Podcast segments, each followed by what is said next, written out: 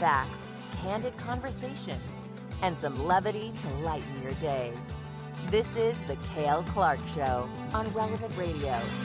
A fantastic Friday to you. Welcome to the program. You know, I got a text today from the sentient one, Nick Sentovich, who produces, of course, the Holy Mass here on Relevant Radio every day, and also The Inner Life with Patrick Conley and Father Simon Says.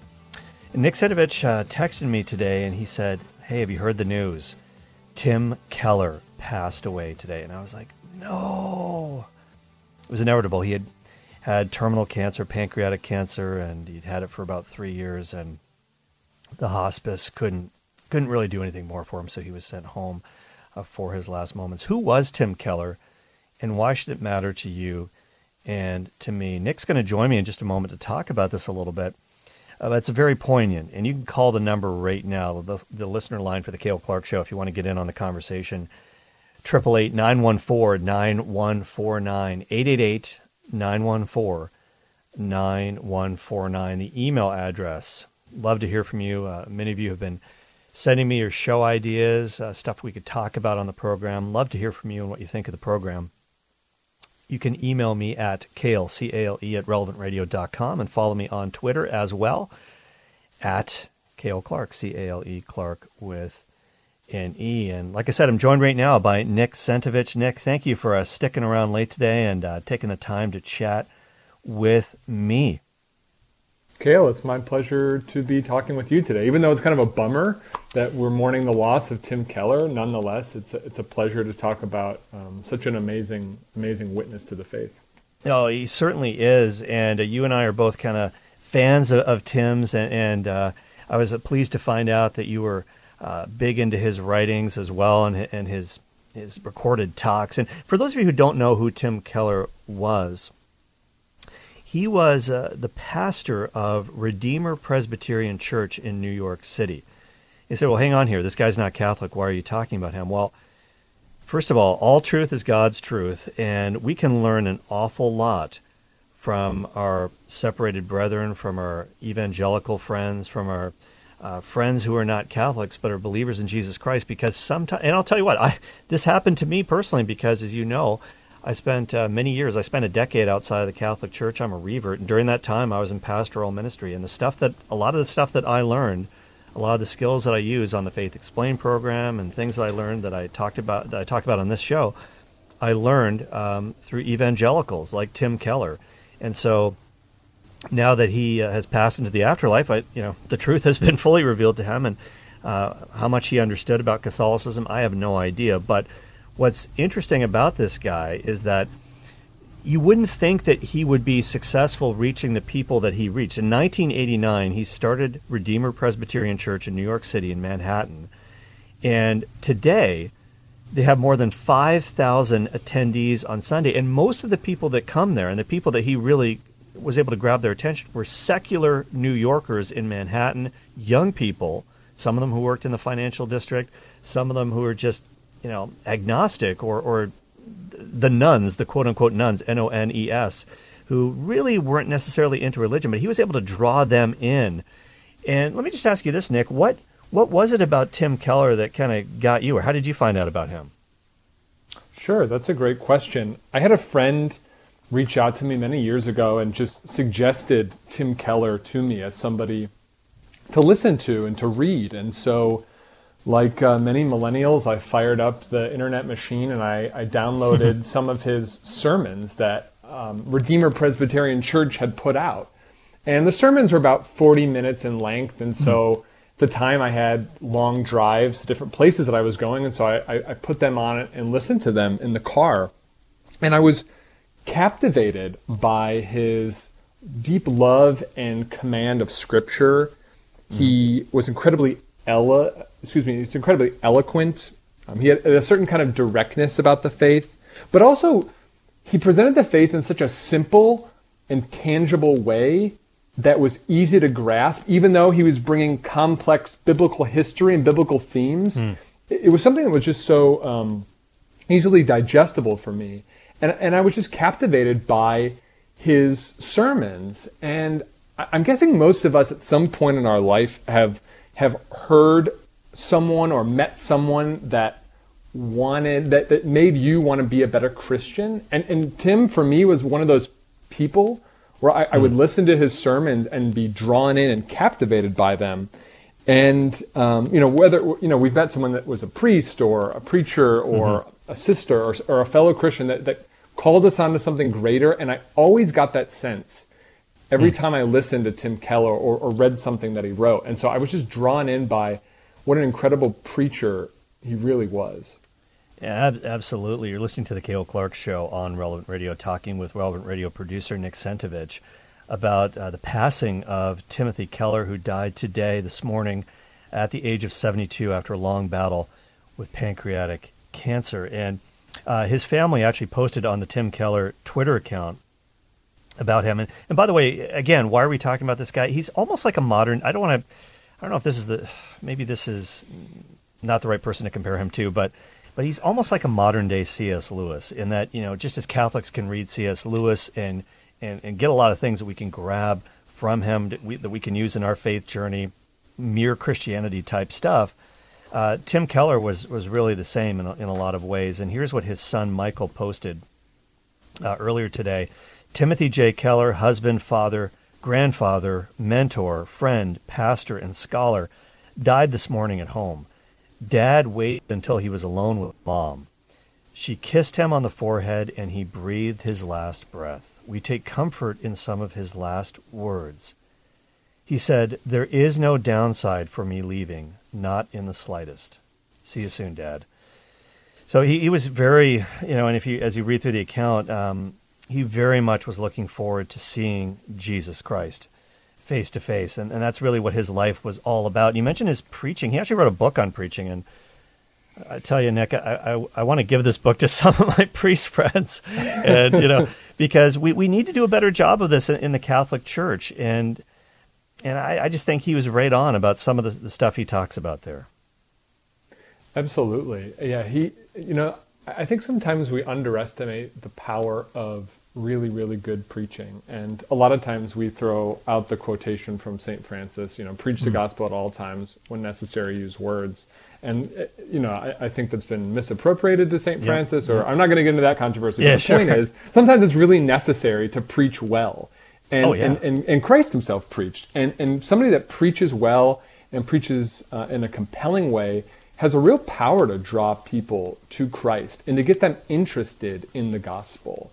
And I think that's one thing that Tim Keller did really well is, you know, I'm sure no matter who you were, whether you're secular, whether you were a seeker, whether you were a believer, you can't help but listen to one of his sermons and be interested in the concepts of Christianity, to be interested mm. in the gospel and the and the themes that the Bible has. I think a lot of times, you know, like you were saying, he's he's preaching in New York City, and it's a very urban and secular area.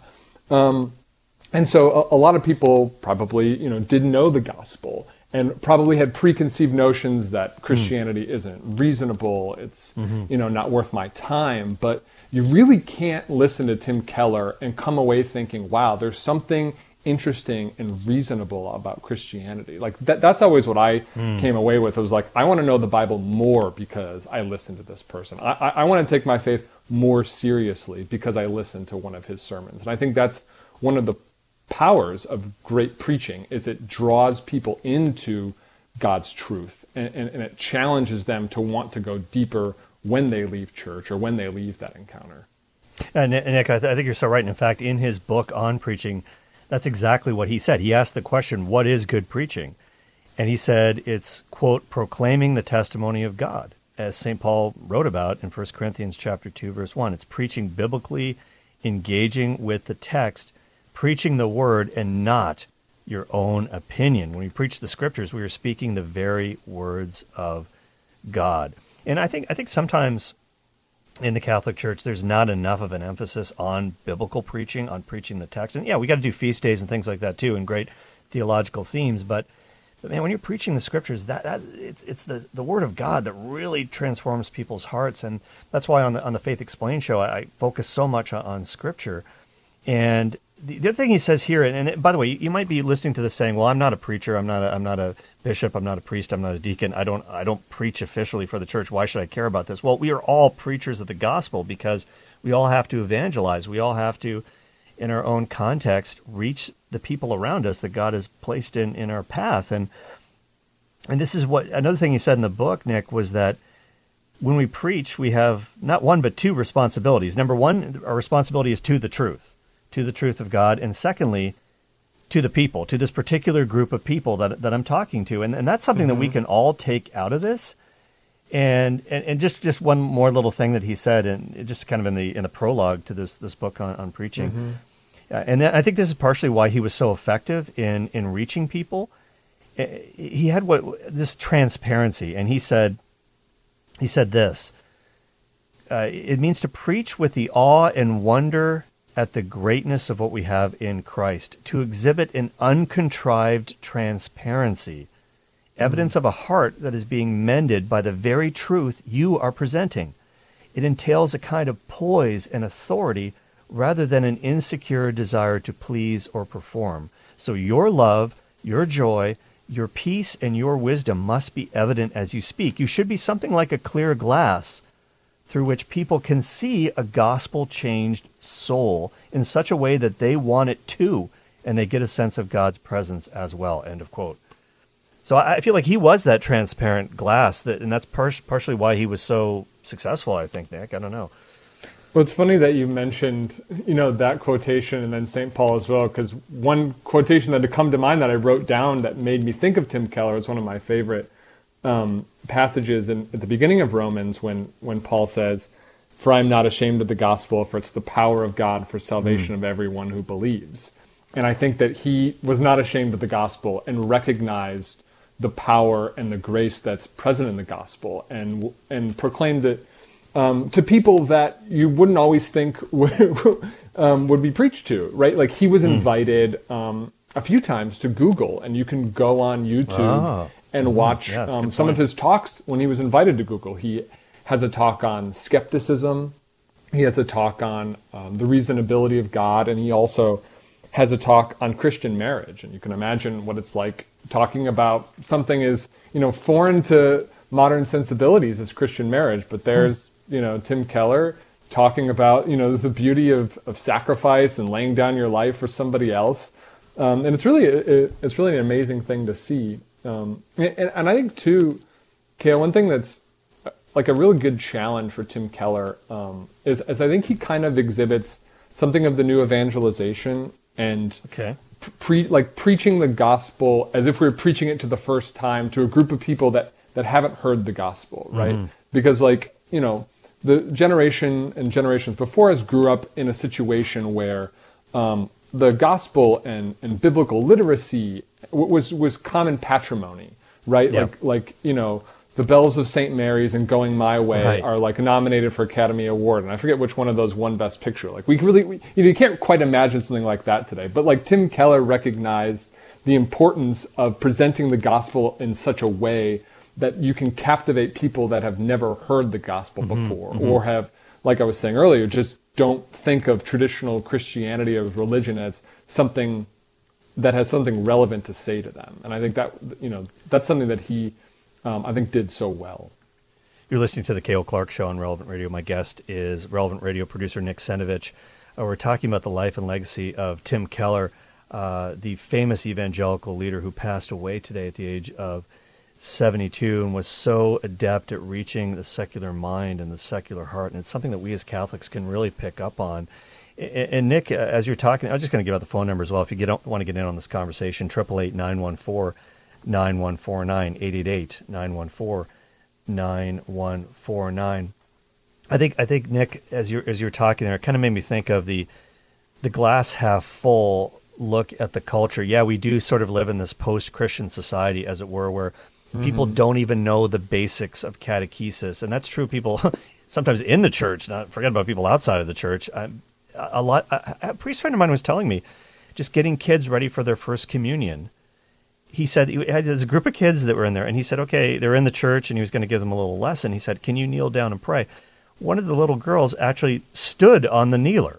He's like, what mm. are you doing? Like, she literally did not even know how to kneel down and pray. Forget about making the sign of the cross or anything like that. I mean, so now the flip side of that, I guess, or the, the glass half full side of, of the sort of loss of, of this basic patrimony, as you said, is that we're kind of dealing with, in a sense, a blank slate. And maybe a lot of the preconceived biases against the faith, the less you know about it, the less biased you're going to be against it, I guess. So that, that can be kind of a good thing, maybe, in a certain sense. Yeah, I I, I, th- I think you're I think you're right to a certain extent. Um, yeah, people don't have the same preconceived notions about Christianity um, that they might have one hundred years ago, and I think even Catholics and Protestants don't have the same kind of animosity that they did seventy years mm-hmm. ago. Right? Like, you know, you, we could probably talk to our grandparents who never set foot in a Protestant church or probably right. didn't have Protestant friends. But I think that, um, I think now we have more opportunities both for dialogue with our Protestant brothers yep. and sisters. Mm-hmm. But I also think at the same time, we have an opportunity to show the beauty of Christianity to a people that have no idea what that is. And I think we can show them that there's really something relevant in, in the gospel by the way that we live our life. There's, I remember there, there's a concept um, from, uh, I'm going to get the person's name wrong. I think it was Father Julian Caron from Communion and Liberation, the um, um, ecclesial group out of Italy. Mm-hmm. Mm-hmm. And he talked about, he asked, he posed a question to the followers of the Catholic group. And he was saying, you know, is salvation something that's interesting to me? Hmm. Salvation something that's interesting to me.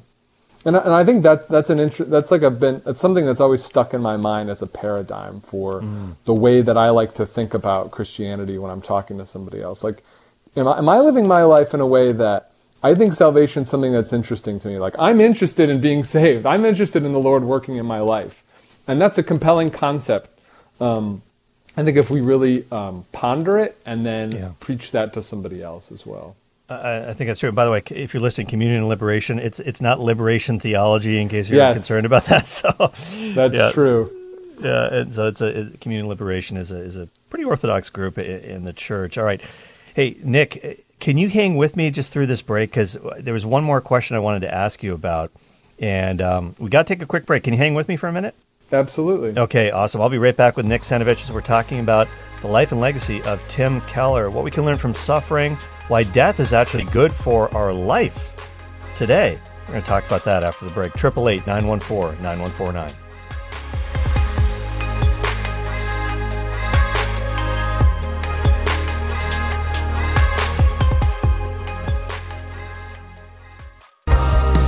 Explaining the Catholic faith and how you can live it and share it too. It's Kale Clark on Relevant Radio. And you can call in right now with your take, eight eight eight, nine one four, nine one four nine. It's a toll-free line to call to talk to me, eight eight eight, nine one four, nine one four nine. Or maybe you have a question for my guest. I'm joined today by Nick Sentovich, producer at Relevant Radio of the Holy Mass and also The Inner Life and Father Simon Says. And Nick, uh, I got to ask you, we're talking about uh, the passing today of Timothy Keller, as sort of a towering figure within Christianity. Um, great uh, intellectual Christian who was able to attract so many souls to the gospel. He was not Catholic, but really all the, the gifts that he had, ultimately, you know, the, the, the scandalous divisions within Christianity, um, I'm I'm praying will be reconciled as Jesus prayed in John seventeen one day. But um, there, there's some things that we can learn from, from Tim, and, and many Catholics like yourself were into his works and into his words because they, they can help us to attract people to not only Christ, but the church. And I know that you're preparing, speaking of the church, for, for Big Sacrament. And Nick, you're getting married to Olivia next weekend. That's right. Yes, I have. One week from tomorrow, I will be getting married, which is which is pretty crazy. It's amazing. Um, I can't believe it's come so quickly, but we're both really excited to take this next step together. And we actually... We read um, Tim Keller's book on marriage uh, as part of our marriage prep, in addition to our great wow. priest that was forming us uh, for marriage. We, we read the book, The Meaning of Marriage, um, mm. which was a really, which was a really great um, book for us uh, to as we you know prepared for marriage, to get us thinking, get us talking about um, our hopes and dreams for marriage. Um, what are the challenges that that married couples face. Uh, and so we were we were learning from from Tim as as we've entered on this journey. Uh, that's that's a great thing about that's a great thing about books is that, you know, people can speak, you know, long after they've stepped into eternity. And and that that just share with the listeners what what are some of the top maybe top two or three things that you got out of that book on on marriage? Did it make you think about the sacrament in any kind of different way? That's a great question. Yeah, one of my one of my favorite quotes that, that he talks about is, um, you know, he talks about what is part of the Christian vision for marriage. And he says, where you look at the other person and you see who God's creating. And you say, I see who God is making y- you, and I want to be a part of that. And I want to partner mm. with you and God in the journey that you're taking to his throne. And when I get there, wow. I'll look at you and all your magnific- all your magnificence and say, I always knew you could look like this. I got glimpses of it on earth, and now look at you. And I can just imagine, you know, Tim is just going to be joyfully waiting for his spouse, Kathy, to come after him, and the two of them to, to look at each other, you know, in in the in the glory um, in front of our Lord. Um, so it was just a beautiful mm. um, image for me and for Olivia as we are um, entering on this journey. Like, it's a journey that has a destination, right? It's a journey mm. towards heaven, and that's one of the, you know, key aspects of marriage, that you're you're helping the other person get to heaven. Yeah, that's so true. And even even as Tim Keller lay dying, he said, you know, I just want to go and be with Jesus. And I'm going to ask all, all mm-hmm. of our listeners to pray for you, Nick, and for Olivia as you prepare uh, for that great sacrament, as Saint Paul says, it's going to happen next weekend. Lots of lots of weddings happening at Relevant Radio. It's something in the air this spring. I'm not sure. It's a wedding, and it turns out we're all going to Rome. Oh, go figure. Catholic Catholic couples that are all going to Rome for their honeymoon. Who would have guessed? That's yeah. It's funny. I, the one and only time I went to Rome was on my honeymoon as well. With there Patricia, I'd l- love to get back there. I'll tell you. Yeah, that's that's it's that the place to be. The heart of the church for sure. And you've been there before because you studied. Uh, you're a former seminarian, and you studied at the North American College, right? That's correct. And so I got to experience Rome in all of its beauty and all of its joy and all of its craziness, because it's a busy, crazy city. But I think one of the really beautiful parts about going to Rome and spending time there is becoming friends with the saints, visiting saints over and over and over again. One of the saints I would visit all the time on my way to school was Saint Catherine of Siena. I'd walk into mm. the Dominican church, Santa Maria Sopra Minerva, and and and kneel down and say a prayer there.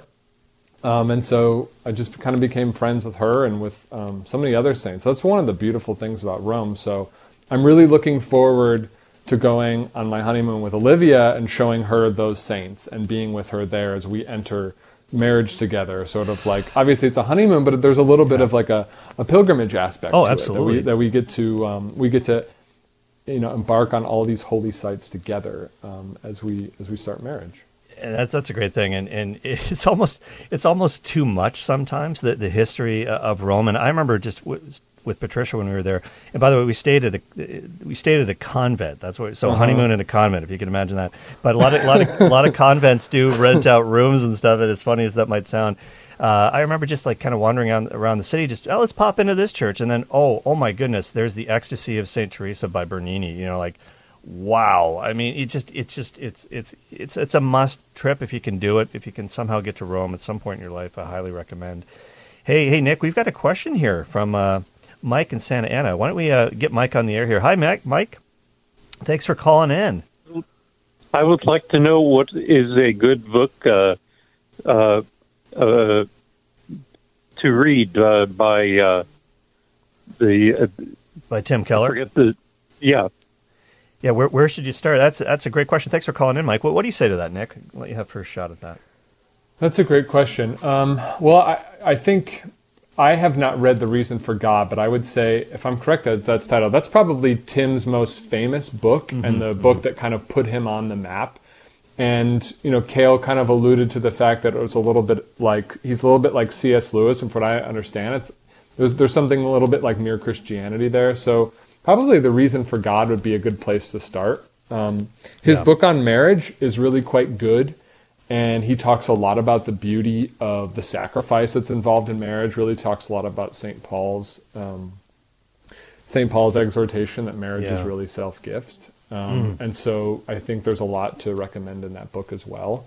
Um, and, I, and, I, and you mentioned this too, Kale, but just for all the listeners, I think there's a there's an element of discernment in reading a book, um, reading theology by somebody that's not Catholic, and so it's it's helpful to have that in mind as you're as you're reading. You know, as Catholics, we just yes. don't believe everything yeah. that Protestants believe, and I think that's an important yeah uh, thing it, to, to to have in mind. And and, that, and that's a great point, and you sort of have to, to read with that with that in mind, and say uh, most most most things you can kind of catch if you you know have some formation. Say, okay, that's that's not Catholic the- theology right there, but uh, but there's still a lot that we we can get out of it for sure. And if you if you're not sure, you think, ah, oh, you know, I'm weak in my faith. Maybe I shouldn't read this. Um, that that's that's that's a fair point. That's a fair point, and uh, you might want to stay grounded in, in, in Catholic theology and writing. And um, I wanted to share this too. And uh, I see you there, Brad in Michigan is on the line. I'm going to get to your call in just a second. But I also wanted to share, share and I, by, by the way, uh, Mike, I would say that too. I'd start with The Reason for God. That's, that's as as uh, Nick said, his most famous book. He, here's a here's a quote from another book that he wrote called The Prodigal God. And again, the theological perspective, I don't agree with everything that Tim Keller says about the church per se, and but he did say, here's a striking quote, and I want to share this with you, Nick, and, and see what you have to say about this. Mm-hmm. This is what Tim Keller said. He said, quote, "Jesus' teaching consistently attracted the irreligious." Now, and this is one thing that Tim Keller was really good at, at at Redeemer Presbyterian. The irreligious would come to his to his congregation. So he said, "Jesus' teaching consistently attracted the irreligious while offending the Bible-believing religious people of his day. However, in the main, our churches today do not have this effect. The kind of outsiders Jesus attracted are not attracted to contemporary churches, even our most avant-garde ones. We tend to draw conservative, buttoned-down, moralistic people, the licentious and the liberated, or the broken and the marginal avoid church. That can only mean one thing. If the preaching of our ministers and the practice of our parishioners do not have the same effect on people that Jesus had, then we must not be declaring the same message that Jesus did." End of quote. What do you think about that? That's a that, there's a lot to unpack there. I think that one of the things that's important to recognize about humans is that we're just tribal people, and by nature, mm. you know, it's it's. I think one of the effects of the fall that we Um, want to stay as part of our own tribe. Um, we, yeah. we, there, we we want to protect our tribe, which is beautiful and good, but we also sometimes don't want to get outside of our tribe. Um, and so sometimes, myself included, um, are guilty of, you know, we want a church that looks like me, and we want a church mm. that looks like us.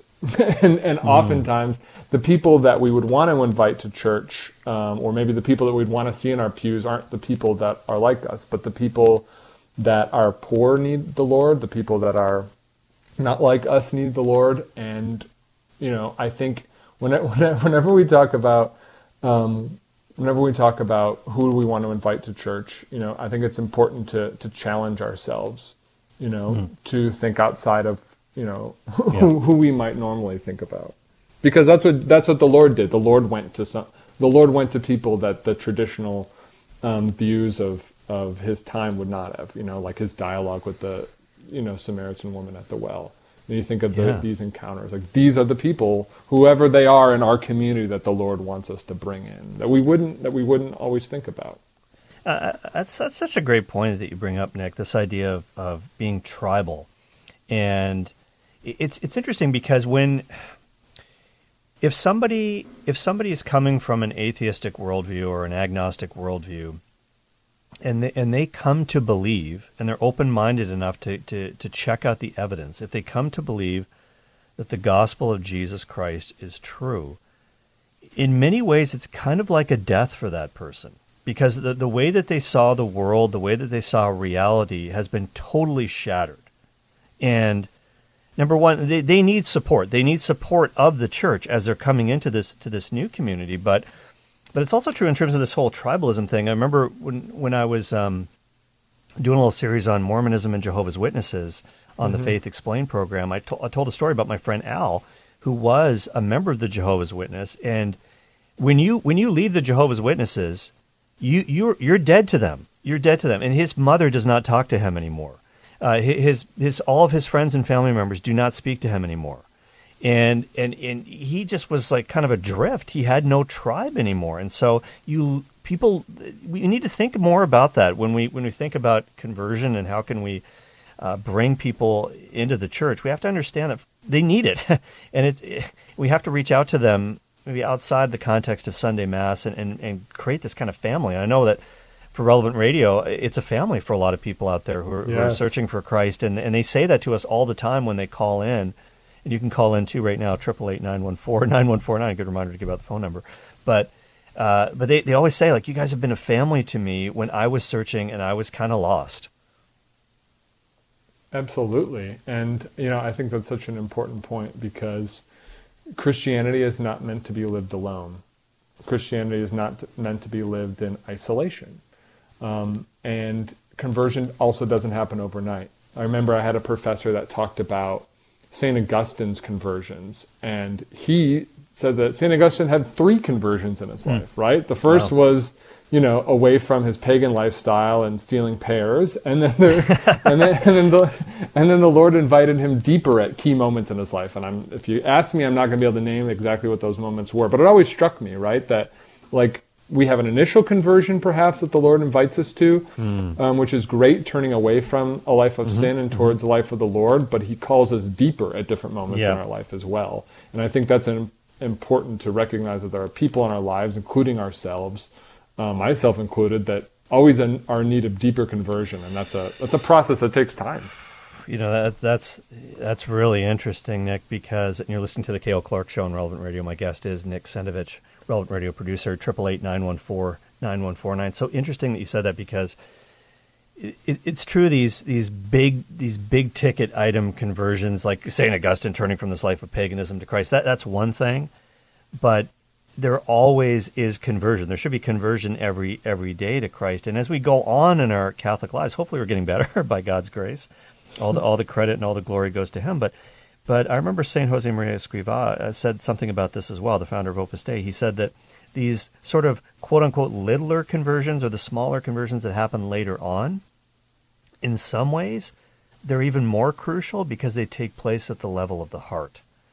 It, mm. It's a lot of like letting go of little things in the heart that maybe you Gary kind of held on to kind of in a, this is my precious, or whatever, you know, like I'm not giving this to God, but, but no, no, you have to. And, and that, and that's just, it may not, like externally you might not look any different, but maybe internally you've just like had this huge victory of, of converting some part of your heart uh, back over to God. So anyways, that's. Uh, yeah, I, I think that's right. There's, I mean, I think most of us, you know, who are Catholics and are practicing have a list of things, right? That, that we, mm. that we are attached to, whether it's physical possessions, whether it's sins, whether it's ideas mm. of, about God or of ourselves or others that need to be purified and redeemed, and that's that's part of the that's part of the conversion process. And I, I could write you a long list, and I'm sure yeah. everyone in my life can mm-hmm. add to my own list. You know, like everyone can get a marker out and keep keep adding. But yeah, I think you're some, absolutely right. And sometimes they do us a favor when they give us these fraternal corrections. Hey, you need to fix this. But all right, let's go. Let's go to the phones right now. Let's go. And Darren, I see you there in Austin, Texas. Hang on there, Darren. Going to go to Brad in Rochester Hills, Michigan. Hey, Brad. Hey, uh, and Mister Clark, how you doing this doing morning? Well. How you doing tonight, bro? Yeah, great. Yeah, glad to hear from you. Yeah, I listen to you guys uh, uh, almost um, every Saturday, or and a few times during the week, especially on certain oh, thank you. days. Uh, and uh, I was blessed and highly favored to hear about uh, some uh, honest commentary on uh, Jim Keller, who went home mm-hmm. to be with the Lord today. And uh, I, in the apartment community I live in, uh, there we, we used to have a Bible teacher that was a Stephen minister associated with a particular Lutheran church in Bloomfield Hills, Michigan, not too far away from me. Uh, He used to teach uh, Bible study in pre-COVID times uh, before he went home to be with the Lord. And he, one of the things we did to break away from our common routine uh, uh, on any given uh, we, Thursday morning that we used to do. Uh, did you get into some Tim Keller stuff? Us, he showed us a brief uh, video uh, based on Tim Keller's best-selling book, The Prodigal God, and we saw the video version. that was based and it was anchored right in that book. And uh, we had at least um, two people that would show up, and only one of them, um, thankfully, okay. by the grace of God, benefited from that. What'd you, what, what'd you get out of this? What was what was the point that you got out of it, Brad? Well, it was pretty much uh, there was so many things uh, that um, went along the, car- uh, the territory that I couldn't pick out uh, single-handedly at least one specific area, but uh, mm. it gave me a new uh, glimpse uh, and a new uh, perspective on uh, what it's like for us, how we're tempted like sheep to go astray, each to his or her own way uh, so uh, before we can even return. Yeah, no, it's, the it's, Lord. It's, that's a great point, Brian. I think that's that's what Tim Keller did for a lot of people. He was able to just get people to look at things in a different way, kind of shake you up a little bit. And you think you know about this, but really look at it from this different angle, and you'll you'll get a different take. And I uh, appreciate that so, so much, Brad. Let's go to Darren in Austin, Texas. Hey, Darren. Hey, good afternoon. Uh, yeah, I was just listening to you guys. You were talking about the tribalism that we can experience mm. and, and wanting things a certain way. I have a different take or a different issue. Sure. Yeah, um, okay, let's hear it. My wife is Protestant. They have altar calls. Their service seems to be based around bringing people in, right. Where the Catholic Mass seems to be that, well, it is, that celebration for the, the faithful or the believer, that true worship of God and through the Mass and the Eucharist. But I, mm. I really have a hard time when I would invite my wife to come to Mass with me. It wasn't approachable to her. It was so, hmm. there's so much there. There's so much beauty in the Mass, but it's really hard to share with someone and to share with just generalities. I was wondering thoughts on how the church is doing in attracting people to her if the Mass is the primary thing that people kind of look at our worship and, and try to come and come in and see, and, the, and they can't digest it all. Uh, that's an interesting question, Darren. I really appreciate this call. What, Nick, would you have a take on this?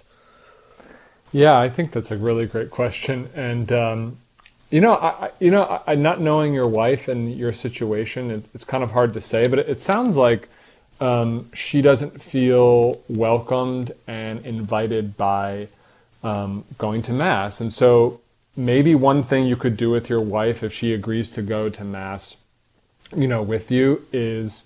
A, meet somebody from that church outside of church that she might see. So that way when she goes to Mass, she might have some connection, whether that's the priest or another couple or family in the parish. That way when she goes in, it's not just the two of you and she doesn't know anybody else. Mm. Um, and I, I would maybe maybe go over the readings together beforehand. And if she knows what readings are going to come, she has an expectation, then she might be able to be drawn more Um, effectively into um, to the to the sermon of the homily that the priest gives, um, mm. and then you know maybe you could just have a session where she just asks you questions about the Mass. Why do you do that? Why do you do this? Um, you know, I, I don't know what your wife's willingness would be, but those those are just some things that come to the top of my head. Uh, that's that's really interesting, and also I would say this um, in terms of in terms of the Mass. Now it's interesting because he mentioned the altar call. This happens in a lot of Uh, Protestant congregations, uh, not all, but but certainly this idea. Think of a Billy Graham campaign. They used to call them Billy Graham Crusades uh, back when he was alive. They changed it, obviously, now because of the connotation of that word. But the, the altar call, the come to Jesus moment, quite literally, where you come forward, people pray for you, and you kind of turn your life over to God. Well, in the Catholic Church, we have the ultimate altar call because we're inviting people forward to receive Jesus Christ himself in the Eucharist. That, that's that's in, amazing and almost incomprehensible, but people need to be educated about that. And and, and Nick, I'm reminded of uh, as a as a football fan, uh, Frank Reich, who uh, for many years was uh, the backup Q B to Jim Kelly for the Buffalo Bills, and now he's the coach of the Carolina Panthers.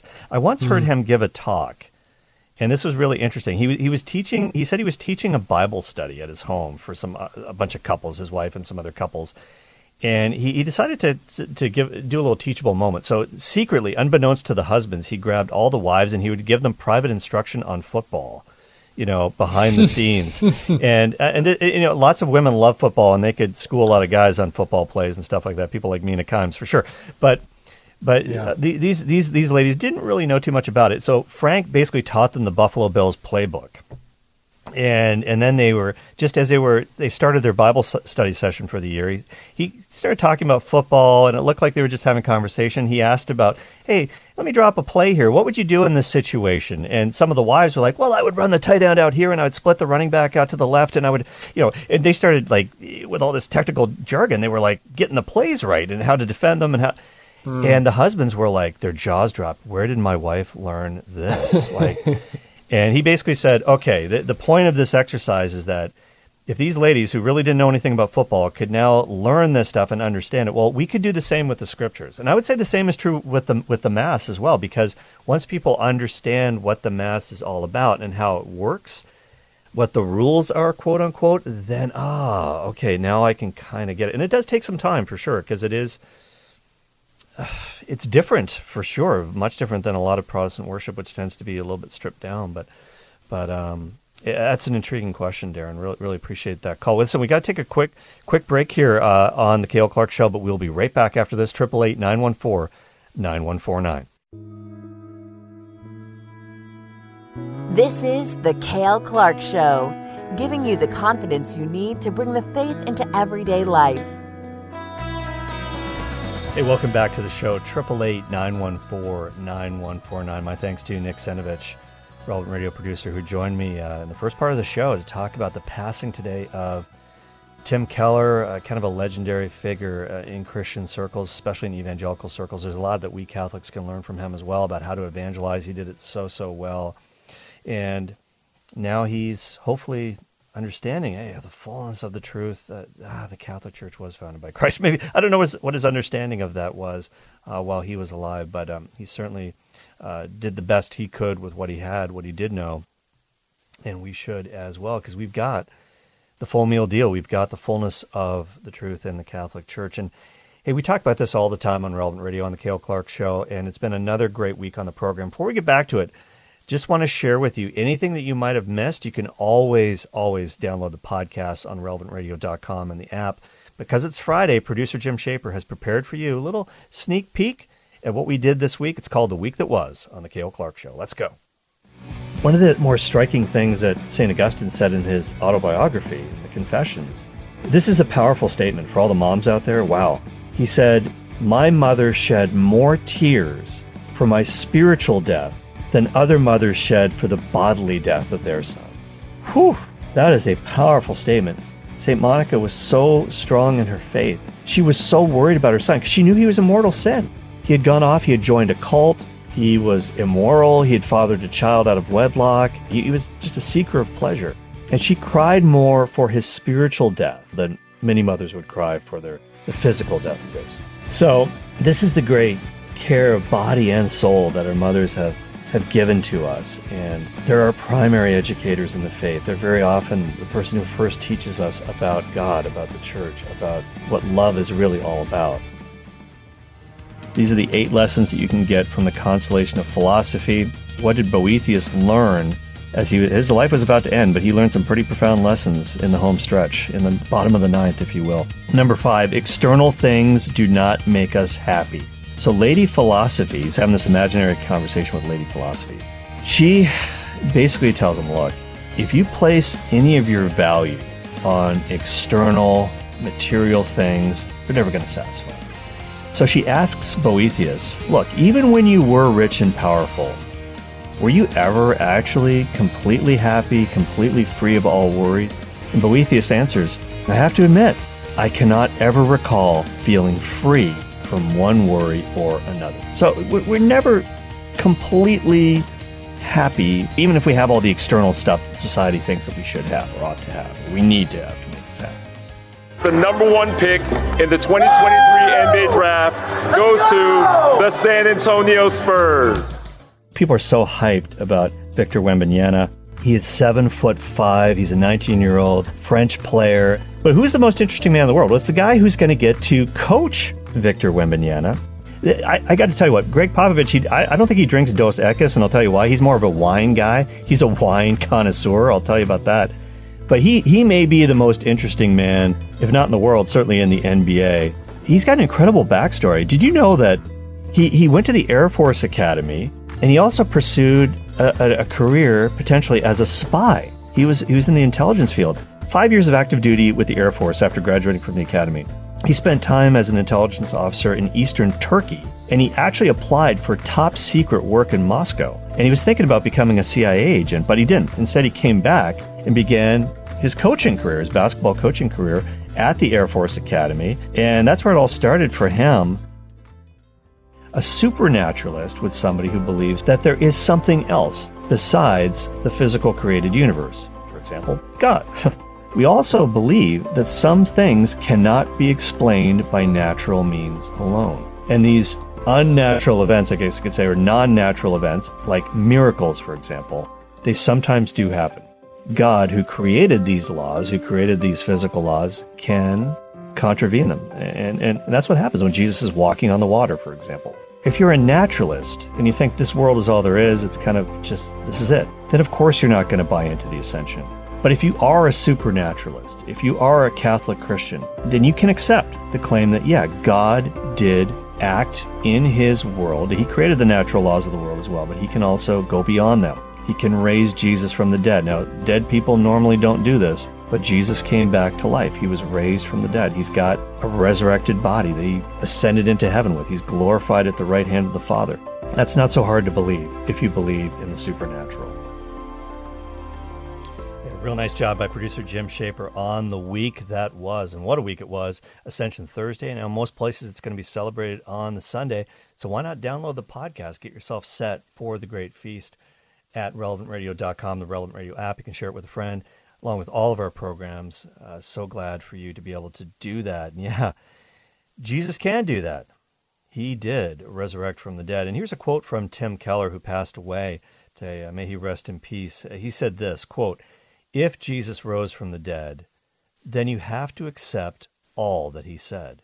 If he didn't, then why worry about any of what he said? The issue on which everything hangs is not whether you like his teaching, but whether he rose from the dead." End of quote.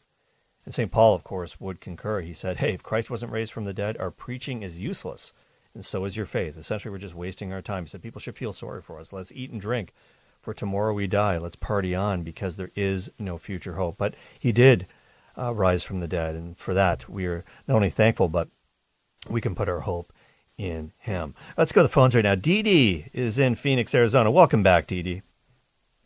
Well, hi, Kale. Uh, my question is for Nick. Okay, well, Nick uh, unfortunately had to run, so you're stuck with oh, me, Dee Dee. Okay, but... but- Okay, maybe you can ask. No, I, I don't mind being stuck with you anywhere, Kale. Anyway, I'm sorry. I'm, I'm flirtatious by nature. Okay, hey, well. I have to confess. I have to confess that every other two weeks. Anyway, okay, okay, Kale. This this was my question for Nick. Okay, all right. Uh, C S Lewis was once asked uh, why he never converted to Catholicism. Mm-hmm, mm-hmm. So my question to you then is, was uh, Timothy Keller ever asked that question? And in in the in the in the slang term, when the question was asked, uh, was why did why didn't C S. Lewis ever Pope P O P E D Pope? His answer was yeah. because he grew up in Belfast, mm-hmm. Protestants yeah. versus Catholics. So was yep. Timothy Keller ever asked that question? Yeah, you know, that that is a really good question, Dee Dee, and I'll have to do some research into that, whether or not he ever spoke about that anywhere on the record. Did he consider the claims of the Catholic Church? If so, why why didn't you become Catholic? That's a really good question. I'm actually going to try to do some, some research into that, because I'm not I'm not aware of any time where he spoke about that, but that doesn't mean that he didn't talk about it. And, and you're absolutely right about C S. Lewis, because when people read C S. Lewis and they read about some of the stuff that he believed in. He believed in confession to a priest. He, he believed in so many things that we Catholics believe in. And people say, well, why didn't he just become Catholic? And the truth of the matter, and I, by the way, I ran into, um, I had a, a dinner once with, with a biographer of C S. Lewis. And I asked him that exact question, well, how come he never became Catholic? And, and what he said is exactly what you just said, that he grew up in Belfast and he just could not get over the anti-Catholic prejudices of his youth, and th- he just couldn't couldn't get over it. And despite his intellectual gifts, it, the biases were just too strong. And that that's that's a great tragedy. That's a great tragedy, and um, and certainly a lot of people are in that boat, for sure. And so I'll have to, to look into Keller, but we can certainly pray for the repose of his soul, as we should uh, anyone who has passed away. And um, we I do thank God for how he sort of helped people to take Jesus Christ uh, more seriously and his claims. And of course, step two is the church that Jesus founded, the Catholic Church. So again, like I said, so much more about this on all of our shows this week on the Relevant Radio app. You can check them out. Also, the Faith Explained, the biblical roots of the papacy, another big stumbling block. It's what we've been talking about these last few days. Coming up, new series on the Holy Spirit, so stay tuned for more info on that. Jim Shaper produced. Young Thomas took your phone calls. Tim Reed's up next, followed by Father Rocky and the Family Rosary across America. Take it away, Michaela. Thank you for listening to my daddy.